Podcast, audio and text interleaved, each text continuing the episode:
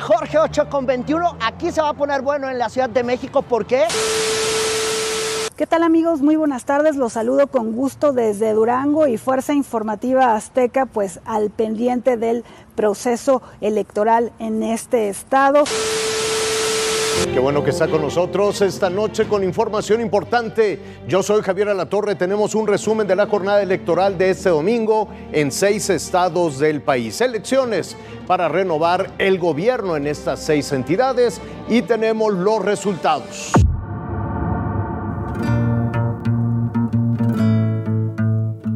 Bienvenidos a un episodio más de Detrás de los Hechos. En esta ocasión con mi queridísimo Jorge Zarza, el maestro. ¿Qué puedo yo decir? Muchas gracias. Eh, más de 25 años de trayectoria en esta empresa, ¿verdad, Jorge? Sí, 27 cumpliendo este, este mes de julio. Muy contento de poder estar contigo, de poder estar en este podcast, de poder, eh, a través de este medio, poder llegar a gente que le gusta no solamente leer y ver, sino escuchar. Totalmente, mi querido Jorge. ¿Cuándo llegaste a Azteca? Fíjate que yo llegué un diciembre del Ajá. 94 y entré en enero del 95 ya con, con- con los papeles y todo el asunto. Sí. Me recibió Maribel Díaz, entonces eh, jefa de información. Mira nada más. Y, y desde entonces, ¿eh? una, una gran carrera, una gran casa, la verdad. Oye, pues te aventaste eventos históricos importantes, ¿no? ¿Qué será? No solo la alternancia, que fue lo primero que se me vino a la mente. La Sí. pérdida de la mayoría en el Congreso, los Juegos Olímpicos, el oro mexicano. Claro. ¿De qué te acuerdas? Fíjate que ahorita que mencionas la, tra- la transición econ- eh, eh, eh, vamos, pe- económica, por supuesto, política y democrática que vivió el país, sí se dio antes del 2000. En el 97 es cuando el ingeniero Cuauhtémoc Cárdenas llega a gobernar la Ciudad de México después de un gran, largo periodo de gobiernos priistas. Claro. Eso fue el primer paso, primer paso esperanzador. Y yo particularmente estaba muy contento porque en el 97 también logra por primera vez en Cuernavaca, de donde yo nací, Ah, mira. un alcalde eh, no priista, sino del PAN, Sergio Estrada Cajigal. Mira, Entonces, ah, para mí eso fue muy, muy bueno, ¿no? Es extraordinario. Oye, eh, Jorge, este, pues mira, desde 1997 se empiezan a ver estos cambios, ¿no? Sí. Pequeños destellos y llegamos a la elección de este domingo, Claro. que tú como conductor de Hechos Domingo siguió paso a paso. Quiero preguntarte una cosa que probablemente no conozca nuestro auditorio. ¿Cómo es para Jorge Zarza levantarse en un día de elecciones? Fíjate que es como el primer día de escuela. No me digas. Sí, porque yo me preparo obviamente un día antes. Sí. Eh, desde el, cuéntalo desde lo más trivial, que creo que es importante la parte humana, eh, el traje que me voy a poner, la corbata que me voy a poner. Tenemos es, destinado un uniforme para eso. Claro. A mí siempre me ha gustado el uniforme por una sencilla razón, porque nos caracteriza, nos da fuerza, nos da un músculo visual. Es decir, quiere decir que estamos coordinados, que el cuerpo tiene sangre por los brazos y por las piernas y por la cabeza y por el corazón. Todos se parecen, ¿no? Y todos tienen un contenido muy rico. Entonces, cuando la gente inmediatamente se asoma a ver la, la pantalla, dice, ah, bueno, eh, eh, pertenecen a un equipo, a un ejército. Es- es correcto. Eso es lo que a mí me gusta. Me voy a tener una anécdota que eh, en una de las coberturas que, que tuve oportunidad de ir con Javier Alatorre a Roma cuando fue eh, uno de los episodios del Papa. No sé si cuando muere el Papa o cuando es la elección del nuevo Papa. eh, pusieron frente al Vaticano una gran, un gran andamio de, de- de cinco o seis pisos, Sí. una estructura metálica y en cada piso tablones para que ahí se colocaran los medios de comunicación con sus cámaras. Entonces teníamos un pedacito ¿no? de un metro cuadrado para que pudieras tener tu espacio. Nosotros compartíamos con la NBC del lado derecho y Mm, del lado izquierdo con, con CNN.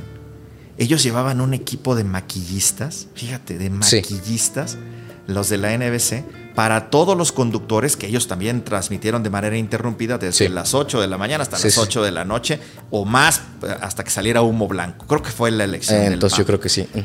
Y veías a las maquillistas perfectamente, uno, maquilladas y perfectamente uniformadas. Traían una filipina con el logotipo de la NBC en el Sí. pecho, como ahora yo traigo mi, mi chaleco con el logotipo Aquí está, de está, TV para que lo vean en nuestras redes. Lo que me llamó la atención es el sentido de pertenencia. se sentían orgullosísimas de decir, nosotros somos la NBC. No sé cómo estén los demás. Nosotros no llamamos ni maquillista. ma. Entonces, ahí es donde surgen estas ideas de decir, tenemos la capacidad para poder uniformarnos, para poder en percepción decirle a la gente, somos un equipo, ¿no?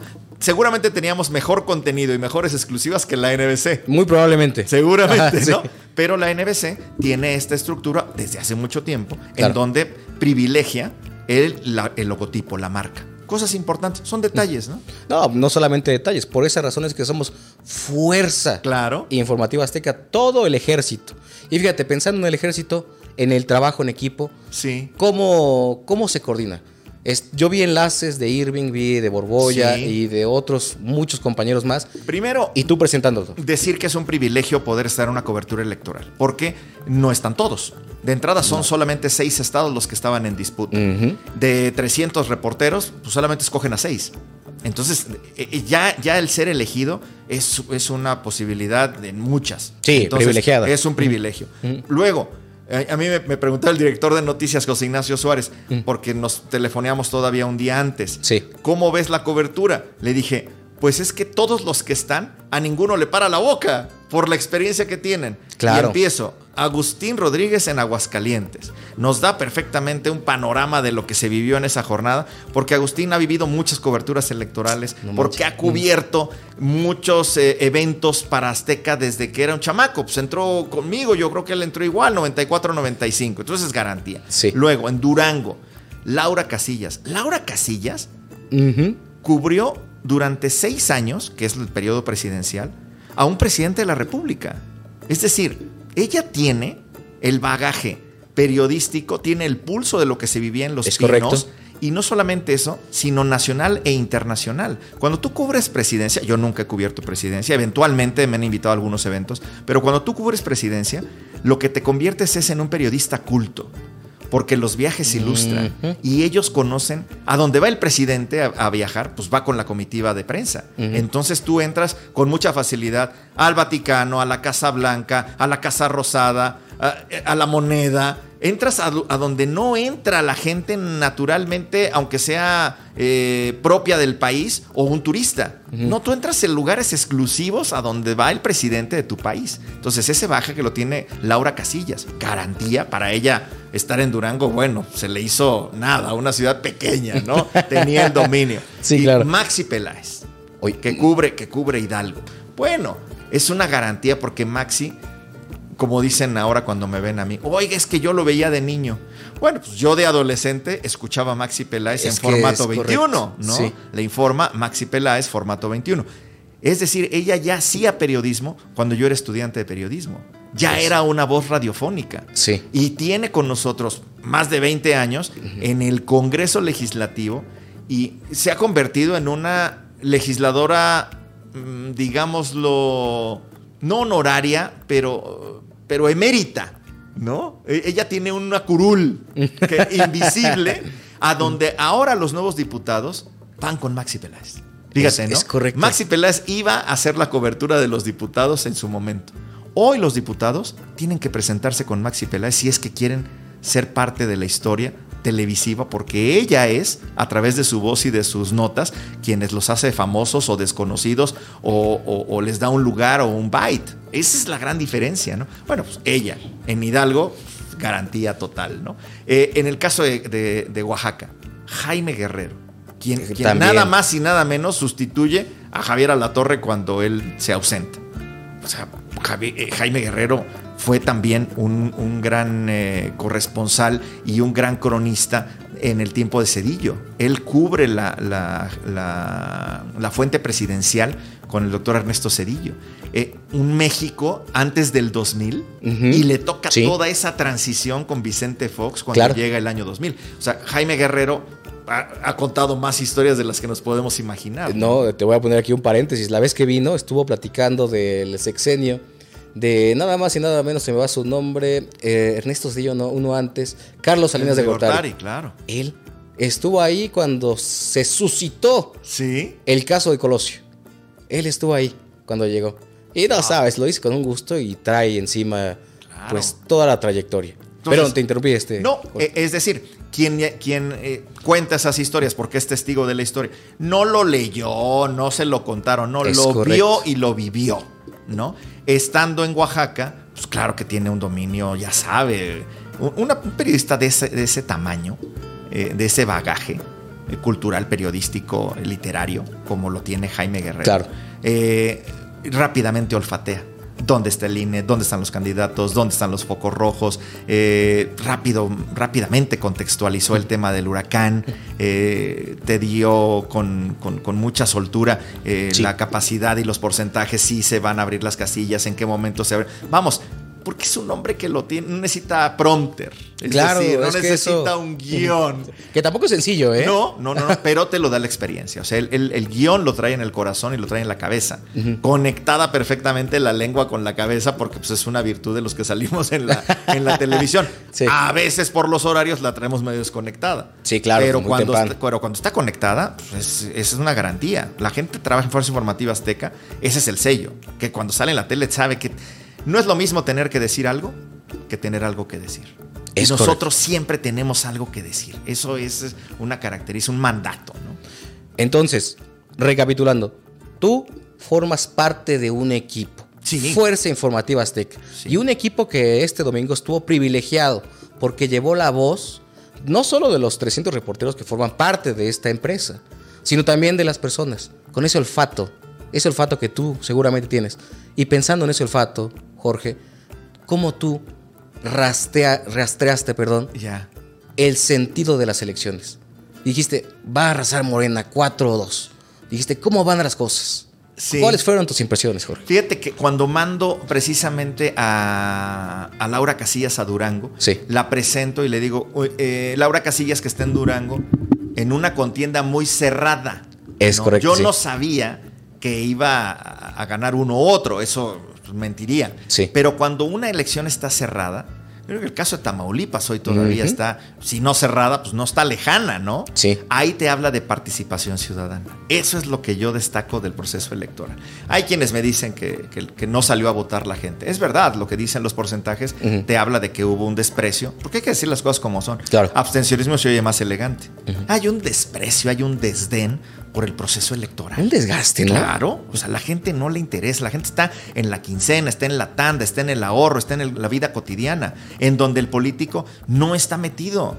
Hay un gran divorcio de los temas que la gente trae a flor de piel en el día a día y la majestuosidad con la que los discursos eh, están en boca de los políticos. Pues no, la gente no quiere que le hables bonito y con palabras elegantes, quiere que le resuelvas. Si es que le vas a, a resolver o tienes la capacidad para resolverle. Si no, pues no le interesa. No va a desperdiciar su domingo, Claro. que a lo mejor o es un día de trabajo en este país, Sí. o es un día de merecido descanso como para regalárselo a la democracia que no le ha dado resultado. Es que es correcto, ¿no? O sea, hay mucha gente, muchas personalidades de la política que vienen y te hablan que esto es el capitalismo, esto es el neoliberalismo, esto es un enfoque teórico metodológico. Y no saben cómo hablarle a una persona, el ciudadano de pie, que ya estoy cansado de mi jornada laboral Claro. toda la semana, quiero estar echando desmadre el fin de semana, Claro. descansar y pasarla con mi familia. El presidente a- Andrés Manuel decía ayer en la mañana, no estoy para dar lecciones porque toda consulta causa honorarios, ¿no? Lo decía de manera simpática. Pero me detuve a escucharlo eh, y decía, eh, lo, que le, lo que le pasa a la oposición es que se ha olvidado del pueblo. Ah, es, es su, es su opinión. ¿De qué sí se ha olvidado la oposición? De, de ver por lo menos, de escuchar, de vivir lo que vive una gran parte de la población. No le voy a llamar el pueblo porque todos somos pueblo. ¿Qué quiero decir? El político, yo tampoco voy a dar consultas y porque toda No. consulta causa honorarios, ¿no? Pero ojo para los opositores y ojo también para los ganadores, ¿eh? para Sí. los que están, para todos, todos los que se dedican a la política. De entrada tienen que sentarse a ver la televisión. Porque la tele, yo entiendo que las redes sociales y yo entiendo que el podcast que estamos haciendo y entiendo que el Instagram y el TikTok, sí, sí, sí, sí, sí. Pero en un país en donde hay 40 millones de pobres y en donde el acceso todavía a esos ¿La televisión? es limitado, eh, está todavía la televisión y la radio. Y la gente que se dedica a la política tiene que ver la tele y tiene que sentarse a ver no solamente las noticias, que es obligado, y las de Televisa y las de Azteca y las de imagen, tiene que ver que la sea. tele, pero también tiene que ver Exatlón. Y también tiene que ver la novela del 2. Y también tiene que ver el fin de semana el programa de concursos. Y también tiene que... El, el Sí. eh, eh, naturalmente Sí, sí, sí, claro. el documental de Netflix y, el y tiene que estar suscrito a HBO y a Star Plus. y- el político que se dedica a eso tiene que ver de todo De todo y tiene que saber en qué va la trama y quiénes va ganando y quién, cómo se llama la chica que ganó el Masterchef Junior. Porque de eso habla la gente. De eso habla la gente. La gente que ve la tele habla de eso. Ve a Pati Chapoy, ve los programas de concurso, ve.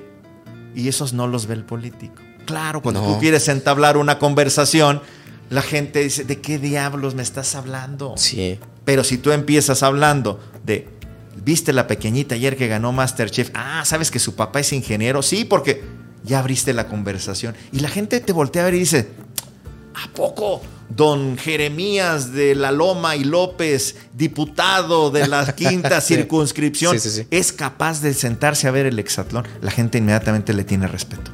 Dice, ah, ok, es un tipo que es capaz de ver lo que yo veo. Pongo solamente un ejemplo, ¿no? No. Hay un divorcio.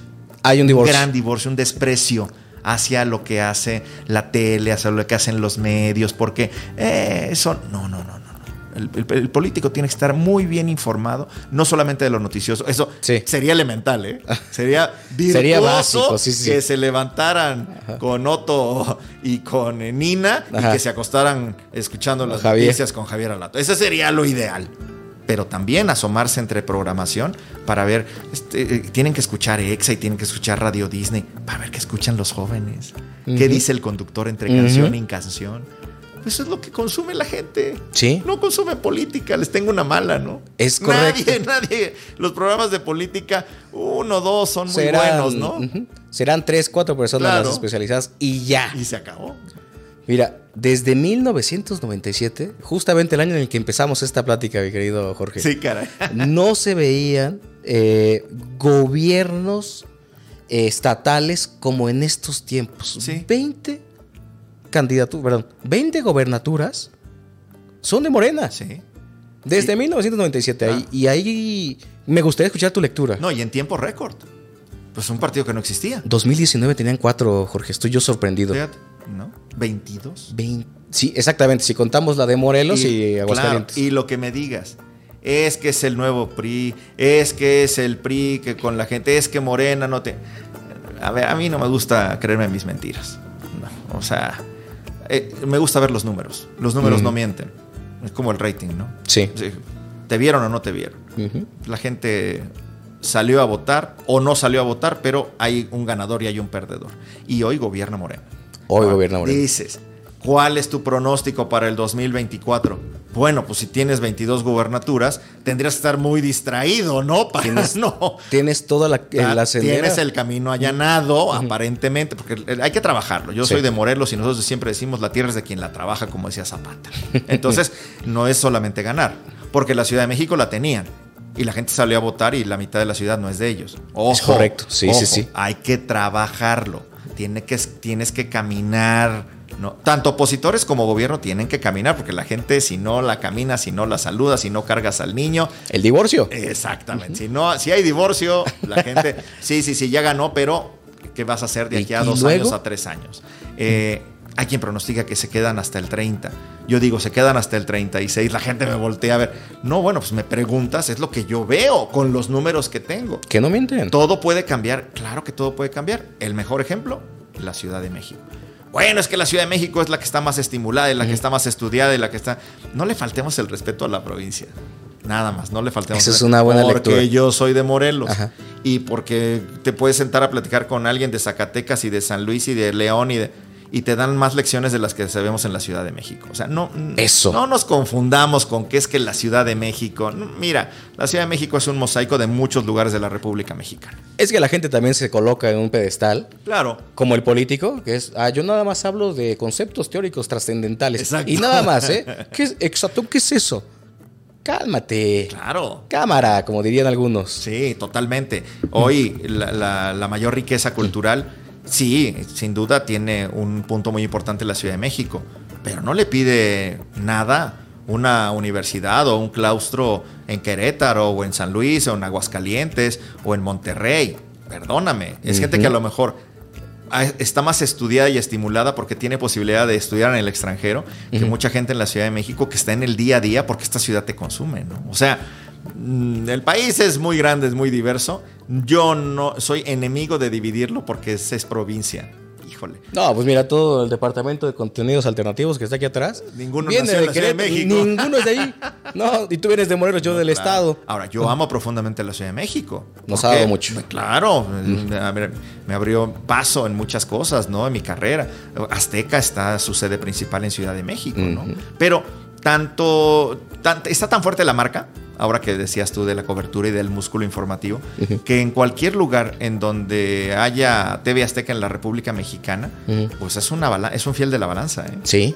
Es, es una fuerza. Totalmente. Es la marca es muy fuerte. Pesa. Muy, muy fuerte. Jorge, mira, hay dos cosas con las que cierro este programa. Primero, tu lectura sobre lo que está detrás de que Morena haya arrasado como dijeron algunos en algunos tweets. Y una canción que quieras compartir con nuestra audiencia para conocer un poco más de Jorge Zarza a través de su música. Entonces, Jorge, ¿cuál es tu lectura? ¿Por qué Morena arrasó? Eh, yo creo que la oposición está desorganizada, está desarticulada. Eh, no se esperaban que pudiera tener eh, una sola persona, y hablo del presidente de México, del presidente Andrés Manuel López Obrador, que voy a hacer un paréntesis, a mí siempre me dicen, eh, no, Andrés Manuel, no, Felipe Calderón, no, perdóname, es el presidente de la República, Andrés Manuel López Obrador, le pese a quien le pese, como fue el presidente de la República, Ernesto Cedillo, o el presidente de la República, Felipe Calderón porque el cargo es muy importante, porque es mi país. Claro. No me importa de qué color sea, ni si robó mucho, robó poco, o no robó, si fue. Eso es lo de menos. O lo de más. Eso no está discusión. Claro. Es el presidente y se le tiene que nombrar como tal. Y tenemos la oportunidad de que si no te gusta, salgas a votar. Ese es el gran tema. a la gente no le gusta y cree que porque no le gusta ya las cosas van a cambiar. Claro. No, tenemos que salir a... ¿No te gusta lo que está pasando? Ve y enójate y haz tu coraje, tacha con fuerza el partido que tú quieras. Y provoca en otros que vayan a votar y motiva a que la gente sepa que solamente es la única vía hasta este momento de alternancia en el país a través de las urnas y a través del voto. Eso es un trabajo que nadie quiere hacer, es un trabajo que debiera hacer la oposición, sí. No es solamente un candidato. Te, pienso, para, espero no alargarme, da igual las, en este momento, ¿eh? rumbo al 24, da igual, desde mi muy particular punto de vista, da igual quién sea el candidato. Se va a poder poner en común, se va a poner de acuerdo la, oposición para medianamente equilibrar eh, la contienda contra Morena. Esa es la gran pregunta, no quién sea. Ahorita el que sea es da lo de menos. ¿Va a renunciar el PRI a, que sea el candidato del PAN? ¿Va a renunciar el PAN a que pudiera ser el candidato del PRI? ¿Va a ser Movimiento Ciudadano el que diga, no, no, pues yo soy la fiel de la balanza, yo voy a poner al candidato? O sea, no es lo importante hoy, desde mi particular punto de vista, quién va a ser, el que sea, sino que ellos se pongan de acuerdo si es que quieren medianamente no salir tan raspados en rumbo al 24. ¿no? Mira nada más, este, Jorge yo tengo que decirte muy franco, soy de esos que, como tú señalaste al principio, es privilegiado de tenerte aquí. Gracias, porque crecí contigo. Yo te veía cuando salía de las tortillas y me iba a atender mi tienda a edad este, muy corta. Te veía ahí. Cuando fuiste conductor de Hechos AM por más de 10 años también. Sí. Maxi Peláez, me acuerdo del eslogan de Maxi Peláez. Maxi Peláez. Fuerza Informativa Azteca. Entonces, es una maravilla, Jorge. Son ustedes. muchas gracias. Eh, enciclopedias andantes. La verdad es que deberíamos cada vez más. Eh, bueno, yo no soy eh, profesional del periodismo, yo soy politólogo, ¿no? Pero todos los que vienen detrás estudiando la carrera de ciencias de la comunicación o desempeñándose ya en el periodismo como tal, pues acercarse a ustedes, ¿no? Fíjate que yo, yo te, agradezco el, elogio. Lo tomo con sinceridad, pero te lo devuelvo porque hoy no pudiéramos platicar si no existieran estas herramientas que son fruto de la modernidad y de la nueva etapa que estamos viviendo los comunicadores. Entonces yo también celebro que sean los nuevos comunicadores, los politólogos, quienes utilicen estas herramientas para que nosotros podamos hablar, podamos expresarnos y particularmente la gente. Cuando yo hablaba del divorcio, eh, es algo que no hizo TV Azteca. TV Azteca siempre estuvo del lado de la gente. Siempre. Eso, ese eslogan de nosotros ponemos la cámara en la banqueta. Es que es literal. Nosotros pusimos, la, la eh, pusimos en la banqueta las cámaras porque las teníamos en un pedestal en donde solamente salía el funcionario público, el secretario de Estado, el presidente. Y las notas en Televisa siempre empezaban. El presidente de la República y nosotros empezamos a contar la historia de la gente, de las personas. Y le pones el micrófono a alguien que quiere y se queja porque no hay agua, porque no hay luz, porque no le alcanza. Ese México olvidado, ignorado, lo pusimos en pantalla. Y yo me siento muy orgulloso de la empresa donde trabajo, porque es una empresa dedicada a la gente, ¿no? A mí me preguntan, y usted platíquenos, ¿cuáles son las entrevistas que más le han impactado de los personajes que ha entrevistado? Es que no he entrevistado a ningún personaje. Nosotros no entrevistamos a personajes, aquí no entrevistamos a las personas, ¿no? Entonces, pues doña Chonita cuando le faltaba el agua, o doña, don Pedrito cuando se tragó la, leche contaminada, o doña Fulanita, pues esos son mis personajes, ¿no? Sí, en algún momento pude entrevistar al presidente, o, pero no tengo tanta lista. De hecho, mi libro no habla de los personajes que entrevisté, porque no tengo, ¿no? Habló de los sucesos en donde la gente fue fundamental para que pudiéramos contar una historia. Hablando de tu libro, Jorge, eh, ¿dónde podemos encontrarlo? Ya vamos a hacerle el comercial a Samos. Ah, hay que hacerle el comercial. a Liverpool, al Palacio de Hierro. ¿Cómo se llama? Se llama 25 años de periodismo en el lugar de los hechos. En el lugar de los hechos. Cuando llegué a esta empresa, Jorge, me sorprendió justamente lo que acabas de decir. Está tapizada todas las instalaciones con fotos. Sí. Fotos de personas. Y yo recuerdo que le decía al director de investigación, a Juan Pablo Delgado Cantú, oye, ¿por qué hay tanta foto de gente? Para que no se les olvide por quiénes estamos haciendo todo esto. es verdad. Mira nada más. Sí. Jorge, una canción para despedir el episodio. Pues a mí, a mí, me gusta mucho Mexicanto y me gusta la canción de Coincidir. Creo que esa canción me, pues me recuerda que tantos siglos, tantos mundos, tanto espacio y podamos hoy tú y yo estar aquí, ¿no? Poder platicar. No nos une más que el periodismo y eso ya es suficiente. Y eso ya es suficiente, Jorge. Muchísimas gracias. Muchas gracias. Eh, aquí estamos aplaudiendo. gracias y, y muy buenas. Bueno, esto fue Detrás de los Hechos con Jorge Zarza. Hasta luego.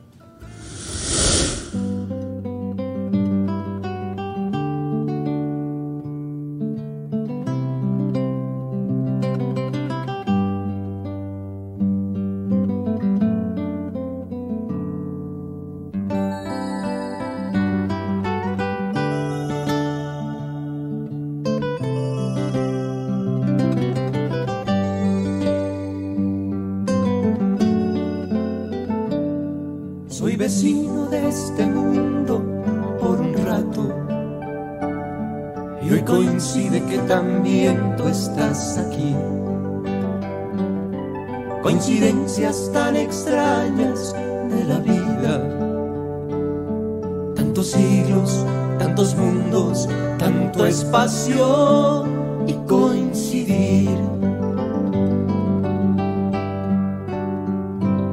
Si navego con la mente los espacios, o si quiero a mis ancestros retornar agobiado me detengo y no imagino tantos siglos, tantos mundos, tanto espacio y coincidir.